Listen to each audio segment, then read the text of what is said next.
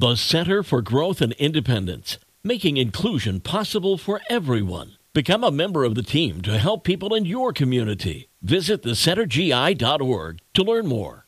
98.3 The Coast. It's the best mix in the morning show. Good morning. It's Mark Hamlin. It is Wednesday, December 20th, just five days till Christmas, and it's a chilly start. 25 degrees this morning in Bridgman, 26 in Berrien Springs. Waterville has 25. Mostly sunny again today with a high near 40. We'll get the update from Carrie Peugeot coming up in just a minute. Time for some music news, and TMZ says Celine Dion's sister Claudette recently revealed that Celine has lost control of her muscles in her battle with stiff person syndrome. Her sister says it's uncertain when Celine will be able to return to the stage, but she is determined to do so. Despite her health struggles, Celine is recently seen in good spirits at a hockey game. Stevie Nicks says that she listened to Crosby, Stills, Nash and Young's Deja Vu album for three straight months.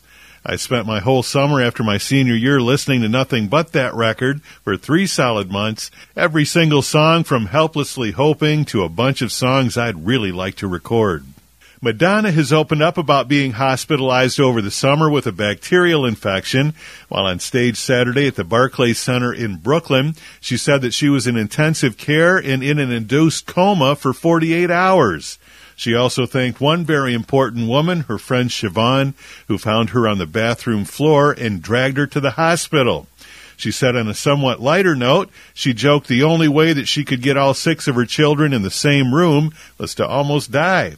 Her story was a lead in to an acoustic cover of Gloria Gaynor's I Will Survive. Madonna wrapped up her 2023 leg of her celebration tour last night in Washington, D.C. And that's music news for this Wednesday morning on 98.3 The Coast.